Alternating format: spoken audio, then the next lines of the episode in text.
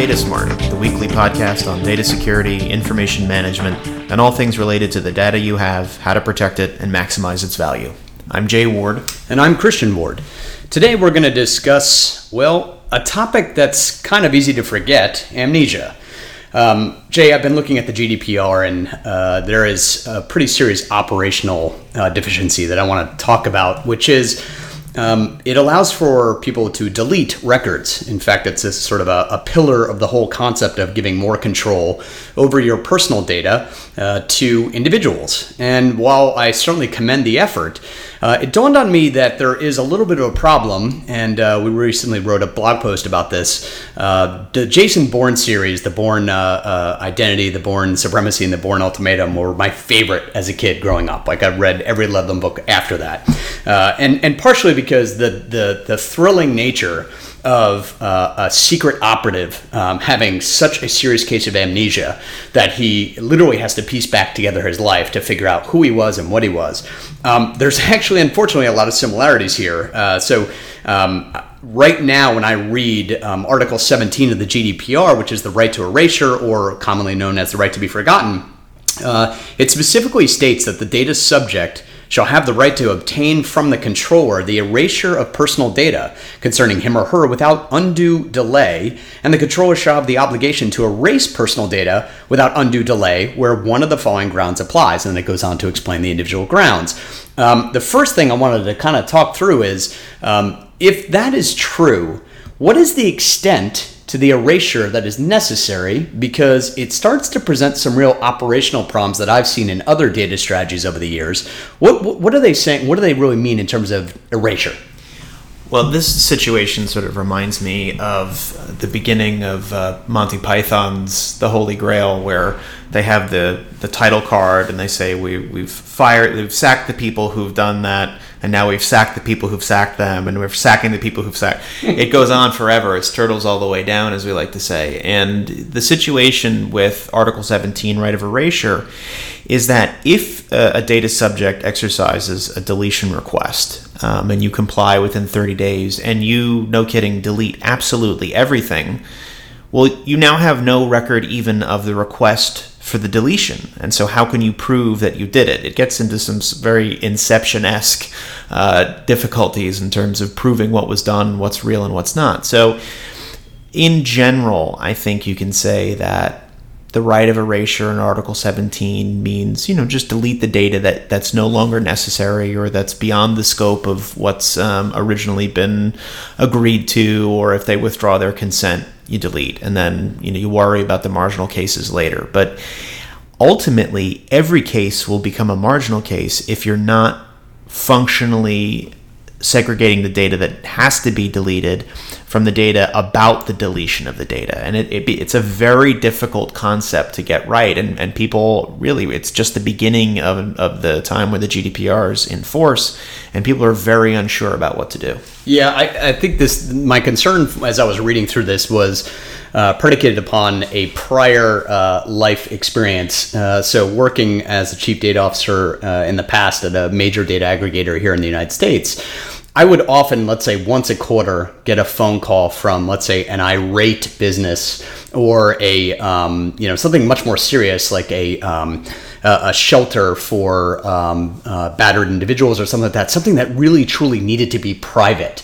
Uh, and our database was used to create maps back then. And I get a phone call, like, or even from the Boy Scouts and Girl Scouts of America, you realize that all of their campgrounds uh, can never show up on a map. It's a security uh, uh, request that they have to many mapping companies um, because they just don't want to, people to know that many children in one particular location.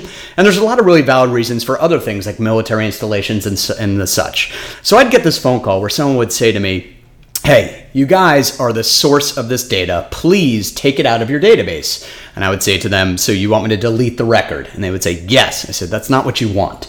I think that's what you think you want, but that's not really what you want. Uh, and they would continue to be mad for about 20 minutes, and then I would slowly have to explain that if I delete the record and there is no further record of them, then the very next month, when I compile and pull in external data sources as I'm making my own database, I have nothing to compare it to to say, oh, wait, that record, don't let that record show up again. And so the, the methodology that is really in use in most industries of data is not one called deletion, it is called suppression. And I think your point about maintaining a record of the request to delete is the way to sort of manage suppression going forward because I don't think the spirit of the law was meant to be hey, if I delete everything and then two days later, the person, the subject, the data subject comes right back into my data coffers through some other third party source.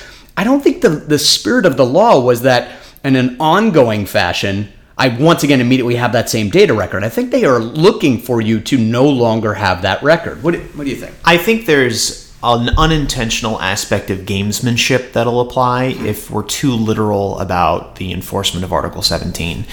Um, you know, consider, for instance, where you try to get, uh, as you've written about, Christian, a first time user benefit, you know, 10% off, free shipping, or whatever. You get that, you demand deletion, and then the very next day, you're like, I want the same benefit. So you can get a, you know, you per- create a permanent benefit and an incentive to game the system that way. In the same way, you can, if we've deleted all records of who you are and the fact that you've requested deletion, if, as Christian says, there's an external data source that we can pull from and you haven't requested deletion from them and it comes back into the, uh, the data that we have, we can say, look, we had no way of knowing and we've just gone right back to processing the data to begin with. So I think what we have to do is craft solutions to this sort of interstitial Article 17 problem of deleting the deletion. And there's ways to do it. I mean, you can you can reside in the safe harbor for anonymized data. You know, you can create a, a hashed uh, chart of you know the, the requests and enough to allow you to meaningfully identify who the individual is. But because you're it's anonymized and you're no longer processing the data, you're just storing it in you know for instance if in fear of a potential litigation or an audit down the line there are justifications that you can use that actually make sense but it, it does depend on the circumstances and in some ways it will depend on the data protection authority. You know i can see situations where there might be a divergence between the way you know the you know the ico handles it and the way the data protection commissioner in ireland does. So in order to really come up with a solution that works you have to sort of thoughtfully process uh, internally how you want to deal with this issue, come up with a fairly robust explanation for what it is, document that, hold on to it, and then, you know, as time goes on, adjust. So I, I agree with that. Uh, I think I'm very concerned about how the regulators actually will interpret uh, a logical approach to deletion. Uh, but beyond that, what do you think about sort of the the the the the process of the ongoing deletion. So what we find in the data world a lot of times from a, a, you know an architecture perspective is I'm gathering data from multiple sources. That could be direct data from the data subject, uh, such as if they open an account or they revisit my website. If that happens after a deletion request, uh, you know, there's an argument to be made that they've re-engaged with the company, they've recreated an account, and they would that would that sort of allows us to say, okay, you've re-engaged, and that deletion request, which had been ha- handled in the past, is no longer um, necessary to continue. But I am I'm more concerned uh, about the the other side of data aggregation. So, uh, for many businesses, they take a data quality, a data append approach, and they ingest lots of third party databases uh, to just sort of augment the information that they have about data subjects or potential marketing uh, subjects, people they want to reach out to with their products and services. So, what about the ongoing nature of it? So, do we take it literally that the, the, the request for deletion is at a moment in time? Or is there an approach here that says, look, hey Facebook, I want I want to be out of your database. Uh, they comply, let's say. They take me out. I'm gone. But two seconds later, someone takes a photo of me at a party, and very easily they recreate my account with facial recognition uh, without storing my data to some extent to be able to say, oh, wait, that person said they don't want to be in here. How do we fight not the active reinstantiation of an account, but the passive reinstantiation of account. Right. You think about the scenario where it says tag someone and they're not on Facebook, but the, the person who's posting the photo types in Yeah, manually you- types in the name. Yeah, you can tag a dog now, Right. so you can tag anything. Yeah. Um, so I, I think there's there's two responses to that. The first is that because there is no universal signifier for an individual that you can identify them across systems. You can't crosswalk Jay Ward from you know five or six different systems. Um, there's no way to say this deletion request applies to every source that you get. So Facebook, if you're getting information from Dropbox, you know I didn't request that Dropbox delete my data, but I did request that you did, and so you'll have to know who I am. You can't do that. So it is in some ways technologically impossible to achieve that kind of level of deletion without having it be actually suppression. Um, I do think that longer term, you know, some of the other components of the GDPR do, you know, the data portability, for instance, they want there to be systems that make it easy to transfer data across uh, across platforms, and and that I guess is an effort to make it easier to crosswalk data, so that when a request for deletion goes out, or for when a request to limit processing, even more than deletion, the limitations on processing become really really complicated um, if you don't have the ability to crosswalk that's where I can see, you know, the potential long term for for this to be a possible thing to do. But technologically and practically, it would be very difficult to just full on delete and not have this sort of recurring problem that you've identified. So I think then what we're going to find out very quickly is I can hear the entrepreneurial steam engines uh, beginning to churn, which is people are going to build platforms to analyze or to ask for deletion or removal of all data subject material. Then they're going to use crawlers and other means to analyze what's out there to see if they can identify that you once again have them in their data set. I think it's a dangerous proposition for many companies where they have a deletion request um, and, and a passive recreation of an account or access point occurs. Uh, because if that happens, um, it's going to be very hard for the company to uh, demonstrate that they did comply. Um, and so that ongoing record of, yes, we got the deletion request, here's who it was, and we continued an ongoing suppression campaign, I'm hoping that the regulators ultimately see the valid nature of that. Just like the person that called me irate to say, take me out of your database, you know, you can't have a Boy Scouts or a Girl Scouts of America campground address in your data set that's showing up on maps, get it out of there. My point to them is you need me to maintain essentially what we call suppression tables. The suppression tables maintain an ongoing outlook to try to actively match when incoming passive data is being used in the compilation process so I can match it and then say, you know what, that record, don't let that record go anywhere, just suppress it. Right, and there's there's precedent for that. I mean, the ICO in the past has issued guidance about suppression in the context of direct marketing. Um, and I think if they don't, I think if the data protection authorities don't at least find some way to mediate, to ameliorate rather this problem, it's a liability trap. Because if you're if you don't comply and you keep some information in the hopes that you're going to protect, um, you know, the fun, the real will of the data subject, well, then you've violated Article 17 and the right of erasure, and you've done it intentionally. And so the, the, the penalties and fines can be commensurate for an intentional violation of, of the GDPR. If you do fully delete everything um, and you don't maintain a record of it, and then the data comes back in through a passive channel, and you keep that information, now you have unintentionally, but nevertheless still violated the GDPR because you're processing the data of the data subject after a deletion request.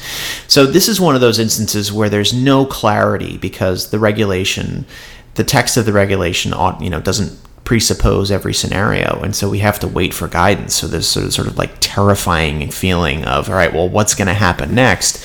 Kind of like a Jason Bourne movie, um, although more like The Great Wall, where you're watching it and you're wondering, like, oh God, why is Matt Damon doing this? You know, that, I think that's a better example because you have no idea what's going to happen, and you just know that either way you're going to be filled with regret. So if we don't get clarity from the regulators soon, I think everybody's going to be in this position where they're sort of halfway between full deletion and not, um, and that's a that's a troubling prospect. Yeah, I, I, I agree. I think ultimately uh, the process will both protect businesses and individuals if a, uh, a middle ground can be found between the chaos of total deletion, which ultimately opens up all of these problems, to the more ordered path, which is um, deleting any use, access, or ongoing passage of data from one business to another, uh, which actually is a little bit the way the CCPA is, is going for a solution to this. Right. Um, the California uh, Consumer Privacy Act uh, doesn't have the concept of deletion, it has the concept around not allowing data to be passed on to an additional processor or an additional party. And so, literally, what you're doing is is um, allowing for suppression to occur. And I, I you know, I, again, I think that's where this this probably ends up a little bit more likely. Um, although deletion, to some extent, still makes sense. Uh, so it's going to have to be a middle road. Otherwise, um, I know a lot of people that are going to get 50,000 Sky Miles with five credit cards over five months and very quickly uh, be anointed the world's largest Sky Mile holder right. due to the ability to remove and then once again, first time apply, because uh, that's definitely going to happen. Yeah, I mean, again, if, if you don't think that people will find these sort of, as I call them, interstitial parts of the GDPR and take advantage of them, you've never experienced working in in commerce because this is exactly what people do. It's like it reminds me of the guy who got 7 million Pepsi points or whatever it was and said that he wanted an elephant and the courts were like, well, I mean, you kind of got to give this guy an elephant. That's what you promised. Um, they, they backed off of that, of course. But, you know, there will always be people who game the system just because they can game the system. And this is an invitation for that. Excellent. Well, we're going to dive into suppression further in the blog posts in the weeks to cover uh, more of the features and functions operationally of how a business should think about complying with deletion, but maintaining a concept uh, or some level of record uh, so that you can actually suppress data in an ongoing manner because the passive ingestion and creation of accounts following a deletion request is probably the most thorny portion of this subject. Uh, so that ends this uh, episode of Are You Data Smart? Uh, we thank you for being with us and we look forward to talking with you next time.